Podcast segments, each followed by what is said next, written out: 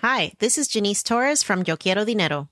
From a local business to a global corporation, partnering with Bank of America gives your operation access to exclusive digital tools, award winning insights, and business solutions so powerful you'll make every move matter. Visit bankofamerica.com slash banking for business to learn more. What would you like the power to do? Bank of America NA, copyright 2024.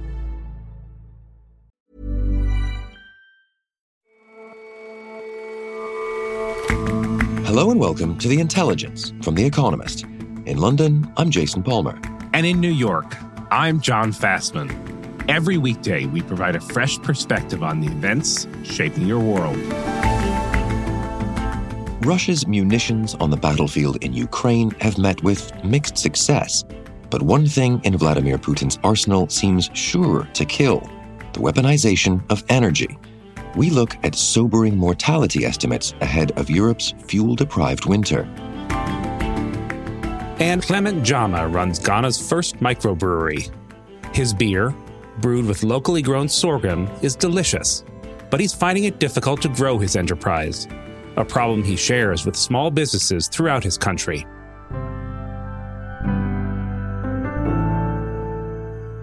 First up, though,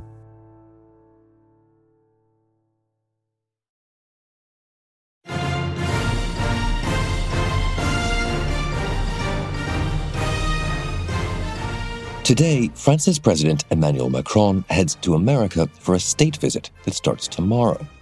There will be pomp and parades, bonhomie and backslapping. American presidents have long repeated a mantra about the historical ties of two nations defined by their revolutions. Uh, and I think it's important for us to understand France is our oldest ally. France is America's first and oldest ally. A lot of people don't know that.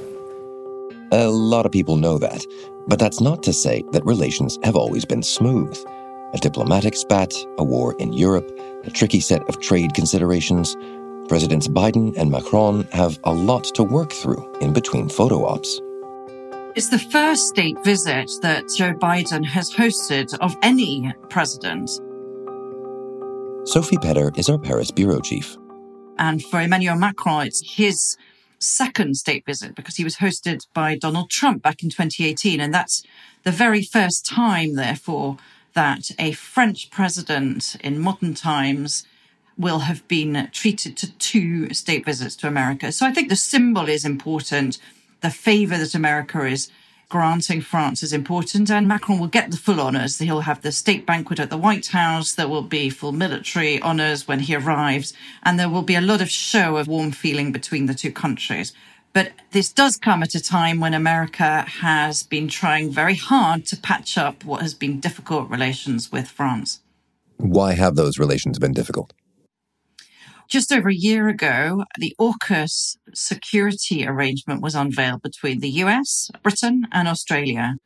Today, we join our nations in a next generation partnership, creating a new trilateral defence partnership known as AUKUS. Our nations will update and enhance our shared ability to take on the threats of the 21st century, just as we did in the 20th century, together. And this was a trilateral security pact, which involved technology sharing, but it also torpedoed a submarine contract that France had with Australia to build submarines for that country. And also France's Indo-Pacific strategy was very much undermined by this deal. The French were absolutely furious at the time. C'est vraiment en bon français euh, un coup dans le dos. They felt that they had been stabbed in the back. Et je suis aujourd'hui euh, en colère that they still had been kept quiet. It was actually strategically dangerous, that it was going to increase the chance of nuclear conflict with China. AUKUS deal was very bad news for France, but not just for France, because I think it's a very bad news for credibility and, uh, and, Macron was very blunt about it when he was asked if he thought Scott Morrison, who was Prime Minister of Australia at the time, had lied to him. Macron was very clear about that. I don't think. I know. So it didn't look good for diplomacy. There was a lot of bad feeling in Paris. Macron actually pulled back the French ambassadors both from Washington and from Canberra. And since then, America has worked really hard to try and patch up the relationship. Biden and Macron met in Rome a year ago, and I think that this state visit has to be seen in the context of America making a big effort to make sure that it has a good relationship with France. And why does that relationship count so much for America right now? Well, I think the main reason is the war in Ukraine. America needs Europe to remain united, and France, therefore, is a key ally in bringing others on side. The two countries didn't see eye to eye right at the start. If you think back to the beginning of the war in February, the Americans had been predicting this for months, and the French were not at all sure that Putin would really go to war. So there were quite different readings of the intelligence that the two countries were getting. But the views of the two countries have converged over time, I would say, and that they both, I think, now agree on where they stand. That is to say, very firm support for Ukraine, very firm stance in terms of sanctions against Russia, but also agreeing that they do want to do everything to avoid escalation. And that there is a sense that both America and France are prepared to say out loud that at some point negotiations are going to have to take place to find a diplomatic solution to end this war. And in particular, I think in that context, the Americans appreciate the fact that Macron speaks to Putin from time to time. It's just controversial in some people's eyes in Europe, but I think that the Americans feel that that is a useful diplomatic channel. So it sounds as if they're already all on the same page then. Well, I wouldn't say on every issue. I think that there was some surprise in Washington at Macron's comment at the G20 meeting in Indonesia when he said that China could play a mediating role in Ukraine. La Chine peut jouer à nos côtés, j'en suis convaincu, un rôle de médiation plus important dans les prochains mois.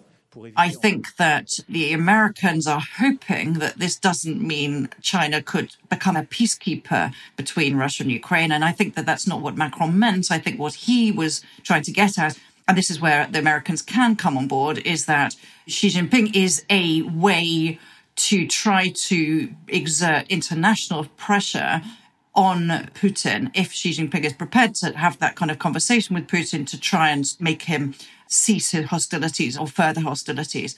Because America and Europe both want that to happen, but also from America's point of view, they need European support in their own efforts to constrain China in the Indo Pacific. And in that respect, France is an important ally for the Americans. So, why, though, is France such an important player in the Indo Pacific region then? Well, I think it's sometimes not quite understood how far France is present in the Indo Pacific region. It has territories in both the Indian and the Pacific Oceans, and it actually has over a million French citizens living in this region. So it is considered a powerhouse in the region. It has a naval presence there regularly. And at the same time, France in the European Union is the only real military power or heavyweight power now that Britain has left the European Union. Germany is trying to build up its military presence, but it's a long way from being anywhere close to France. And therefore, America has to deal with France if it's going to talk about defense and security, both in Europe, but also much further away. And that is not to say that France is always an easy partner to deal with. It can be quite sort of headstrong and it can irritate allies from time to time. But the fact is that it does have global reach. It is prepared to mount expeditionary military operations, and those make it a very useful interlocutor for the Americans. So, plenty to chew over there, but that's not all that, that Mr. Biden and Mr. Macron have to talk about, clearly. No, um, one of the most pressing issues is actually going to be commercial, so not defense and security at all. Right now, the Europeans are quite angry at the consequences of the American Inflation Reduction Act and its decision to massively subsidize green industry. And that really worries the Europeans because they feel that their own companies are now at risk. They're already suffering from soaring energy prices as a fallout from the Ukraine war and sanctions, and that this is going to make things even more difficult. So that's one issue. And the other issue, of course, is the export of American gas. Europeans are very happy to have all this liquefied natural gas arriving in Europe. They need it because the gas taps have been cut off from Russia, but they're not so happy at the prices that the Americans are charging for it. So you do have these big commercial trade issues that are going to be on the table. They will be discussed and that is going to make it testing even for two countries that consider themselves each other's oldest ally. So you think real business will get done here? This is a state visit that is more than just pageantry. Well, there's obviously the whole pageantry as part of it, the symbolism, the state dinner, the banquet at the White House. Macron's also going to New Orleans at the end of his trip to Washington, where he'll be celebrating French and American ties over architecture and culture. There'll be plenty of that. But I think that Macron also is someone who likes to get things done and do some sort of deals and to talk seriously about a whole host of other issues. They may not be tangible agreements signed at the end of them, but he wants to talk about climate. He wants to talk about Africa. He wants to talk about the global south. And there are lots of other issues that he will want to raise with the Biden administration and, and really try and move forward on that perhaps aren't that visible during a state visit, but they are very much part of what this is all about. And all of that is for the purpose of pushing his own agenda, or is some of that playing to the audience back home? Well, I mean, part of it, of course, is that Macron, I think, is rather enjoying being on the world stage. He has been away and out of France a lot in recent weeks, and international diplomacy is very much occupying a lot of his time. But it's not surprising. He's a second term president. He has got issues at home. It's not easy. He doesn't have a majority in parliament. And I think that what you're looking at possibly is a French president who is going to be increasingly keen on diplomatic affairs as a way of both complementing but also possibly getting away from the problems that he has at home. Thanks very much for joining us, Sophie. Oh, it's a pleasure to speak to you, Jason. It always is.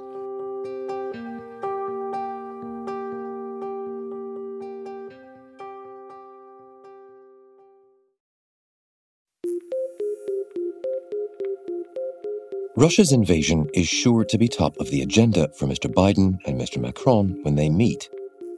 But the fighting on the ground this winter will not be the only source of suffering in Ukraine or beyond. Vladimir Putin has turned natural gas supplies, or the absence of them, into a weapon against all of Europe. Before the war, Russia supplied up to half of the continent's gas imports. Through the summer, though, Mr. Putin cut the flow of the Nord Stream pipeline to Europe. In August, he shut it off altogether. European gas prices again reached near record highs on Monday. EU countries are digesting the implications of Russia's decision to switch off flows down the Nord Stream 1 pipeline to Germany, announced late on Friday. The sharp rise in prices that followed will mean a chillier and a more lethal winter for many. Although heat waves get more press in their capacity to kill people, in Europe it's actually cold temperatures that are normally deadlier than hot ones. So, in the winter months, between December and February, around 20% more Europeans die per week than do in the summer, between June and August. And the colder it is, the more deadly the winter tends to be. Ainslie Johnstone is a data journalist at The Economist. Putin's weaponization of natural gas has led to dramatic rises in the costs of heating this winter. And this will cause many people to heat their homes less than they otherwise would have done. If trends from previous years are any indication, this could lead to a significant rise in deaths. And how significant are we talking? Well, now market fuel prices have declined from their previous peaks, which were very high. But the prices for residential European gas and electricity have still rocketed. So for gas, it's currently around 144% above the baseline between 2000 and 2019. And for electricity, it's around 78% higher. So obviously, these costs pale in comparison with the horror that we've seen in Ukraine, but they still matter. It means that a lot of particularly poor people across Europe will struggle to heat their homes this winter. The exact mortality totals caused by the fuel price increase will depend on a lot of factors, and, one of those is the temperature. If we have a mild winter, the increase in deaths might be limited to only around 30,000 above the historical average. But a really harsh winter could see around 330,000 extra lives lost. And that's simply from exposure to those low temperatures? It's a bit more subtle than that. In modern Europe, very few people die of hypothermia or pure exposure to the cold. Really, the cold causes deaths in a lot of different ways. So, one of them is by increasing the spread of viruses. So, when we spend more time inside because of the cold weather, viruses can spread much quicker. Cold temperatures also allow viruses to stay alive for longer outside of a host body. But as well as that, The cold also causes our immune systems not to work as well. And so this increases our susceptibility to catching these viruses and maybe even dying of them. And as well as that, the cold also impacts the cardiovascular system. It causes blood to thicken and blood pressure to increase, which increases the risk of strokes and heart attacks. And finally, the cold can also cause irritation and problems with breathing. And all of these contribute to the rise in death rates over the winter months. So you said if historical trends hold, but we have a, a, fairly ahistorical spike in energy costs. Do we have a sense for, for how things are going to play out in that situation? That's what we've been looking at here at The Economist. In recent decades, energy prices have had a modest impact on winter mortality. But these prices have only gone up and down within a very narrow band. Now, prices are well outside of their historical range. And as a result, it's hard to know whether the trends that we saw in the historic data will really hold when we extrapolate forward and use the new prices now. So, for example, in Italy, electricity costs are up nearly 200% since 2020. And simply taking these numbers and applying the historical patterns to them, we get extremely high estimates of this year's death rate. But still, though, if that's what the numbers show for the past, why why would that extrapolation not work? Why shouldn't we expect considerably higher death estimates? Well, I think it does make sense that we should predict that death rates are going to increase this year, but it's just exactly how much. So, for example, we don't know whether people might change their behavior this year in a way that they haven't done in the past that might affect the death rate in some way. There's also other factors that we haven't considered. So, the first is government subsidies. Although we've taken account of subsidies that are levied for the whole population, a lot of countries have introduced things like cash transfer schemes for poorer people or discounts on energy bills that are just specifically for some segment of the population. Also, COVID could play a big role in a way that's quite hard to predict. So, COVID cases could spike this winter, and the virus could be more severe when people are living in cold homes. Alternatively, COVID could actually decrease the number of deaths this winter, purely because the virus has already killed a lot of the old and frail people that might be most vulnerable to the cold. All of this uncertainty makes it quite hard to predict the mortality in Europe this winter with any kind of firm confidence. So sharp estimates clearly very hard to come by, but what, what seems clear is that Vladimir Putin's weaponization of energy is is working to put pressure well beyond Ukraine. Exactly. I think the most firm conclusion from our analysis is that if the patterns of the last decade do continue to apply this winter, mm. Russia's energy weapon will be very deadly. So, with energy prices near their current levels, around 150,000 more people would die in a typical winter than if those costs returned to their pre COVID levels. So, regardless of the precise numbers, it's obviously a huge amount of suffering that this weaponization of energy is causing. Exactly. One conclusion that we can definitely draw from our analysis is that the number of people who might die this winter in Europe because of the high energy prices is likely higher than the number of people who've already died because of the fighting in Ukraine, around 30,000 for each side. All of that is really going to test European countries' commitment to supporting Ukraine over the winter. But although a lot of European countries like Germany and Italy are going to suffer huge losses of life this winter caused by the rising energy prices, the country that's going to suffer most from the cold is probably Ukraine, where Russian forces have targeted infrastructure, which is going to stop Ukrainians from heating their homes this winter. Thanks very much for joining us, Ainslie. Thank you, Jason.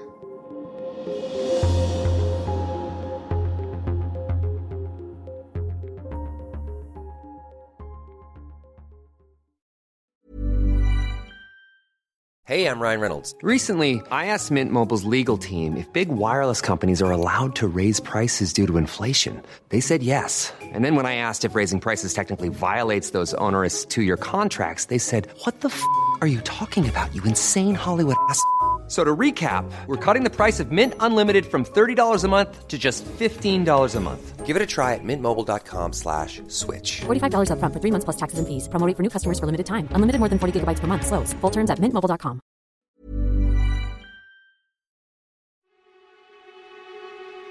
So I arrived at Inland Beverages, which is a brewery in Ghana, to meet a man named Clement Jama. He's a, a wisecracking and, and seemingly successful owner of the brewery. The beer is 90%, 92% water. So you can imagine. Breweries always make money. Have you seen a brewery which has gone bankrupt? And his beer is, is tangy and fresh, I can attest to, from direct experience. And it, and it, has a special ingredient, which is locally grown sorghum. He produces really a, a strong amber draft. Kinley Salmon is an Africa correspondent at The Economist. And Mr. Jama seems to be doing well. He's got a great product and his customers are clamoring for more. And like any ambitious entrepreneur, uh, he wants to expand to meet demand. Uh, he's worked for some of Ghana's biggest brewers. Foreigners love his concoctions as well. He's also got the line that his microbrewery was Ghana's very first. And his use of sorghum stems actually from some other work he did on a multi million dollar government and UN backed project, which was designed to reduce poverty by encouraging Ghanaian farmers to grow the grain to supply to brewers. But despite all of this, uh, his plans for expansion are stalling. Uh, and like many other small businesses in sub Saharan Africa, he really faces a, a host of serious problems. Tell us about those problems, Kinley. What are entrepreneurs in the region dealing with? The biggest in surveys, time and again across sub Saharan Africa, is access to finance. A World Bank study uh, found that in sub Saharan Africa, about a quarter of firms cited access to finance, but that was far more than others. And in Ghana, surveys suggested that it's about half of firms that point to access to finance as their biggest obstacle. In Ghana, things are getting rapidly worse for firms on this account. The government is now basically broke. Uh, it's in talks with the IMF for a bailout. The central bank has been increasing its main interest rate because inflation is surging. It's now up to 24.5%, uh, the interest rate that is. And borrowing for commercial loans are, of course, even higher still. So getting access to finance in Ghana is, is just extraordinarily difficult. Are those the only issues these small businesses face? Sadly, not the only ones. Um, I mean, corruption is another very real problem. Mr. Jama said, you know, there are very few options for small business owners like him looking for finance. If you can't or won't pay the bribe, you need political connections then to get a loan. And if you don't have those, you need to find private investors, perhaps that might take a share of the company in, in exchange for investing in it. But those, of course, can be hard to find. And in his case, led him to conversations with some rather unsavory characters. Uh, and then, of course, if none of those options work out, well, then you're just right out of luck. There are really very few other options. So, Kinley, what does that mean? Where does that leave business owners in that position? Well, in Mr. Jama's case, the lack of investment basically means his brewery can't grow. And it's stuck just producing at small batches, which is you know much harder to make money out of because there are, of course, scale economies that matter. And so he, you know, still works as a consultant to government projects, teaching people how to use sorghum to brew beer rather than doing it himself. Ironically, instead of building a productive business, it turns out he's better off doing a form of aid work, you know, helping uh, sort of dream up clever schemes rather than doing it directly. And that, in a way, tells us about the travails of other small businesses in Africa. You know, many of them struggle to grow and drive the economy, and that drives people to quit uh, and hampers growth right across the economy, a lose lose, both for the people who might grow the, the inputs like sorghum in this case, and the consumer who might want to enjoy that refreshing beer that I got a taste of on my visit. That's bleak, Kinley. Is any of this likely to change? Uh, it is a bit bleak, unfortunately. And, and I think in the short run, things are going to remain very difficult for small businessmen like Mr. Jama. I mean, particularly in Ghana, where there's a crunch in the economy, access to finance isn't going to miraculously surge back very quickly.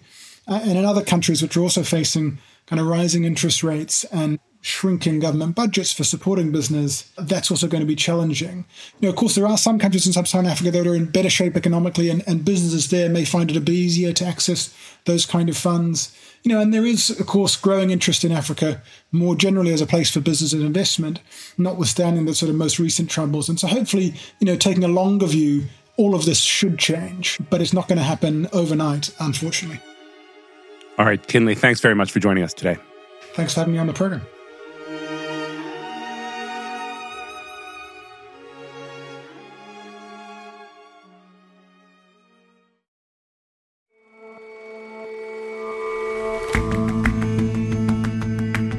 That's all for this episode of The Intelligence. Let us know what you think of the show. Drop us a line at podcasts at economist.com. And you can subscribe to The Economist at economist.com slash intelligence offer. The link is in the show notes. We'll see you back here tomorrow.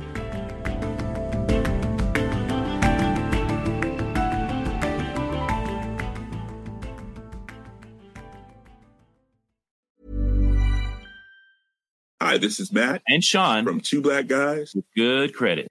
From a local business to a global corporation. Partnering with Bank of America gives your operation access to exclusive digital tools, award winning insights, and business solutions so powerful you'll make every move matter. Visit bankofamerica.com slash banking for business to learn more. What would you like the power to do? Bank of America, NA, copyright 2024.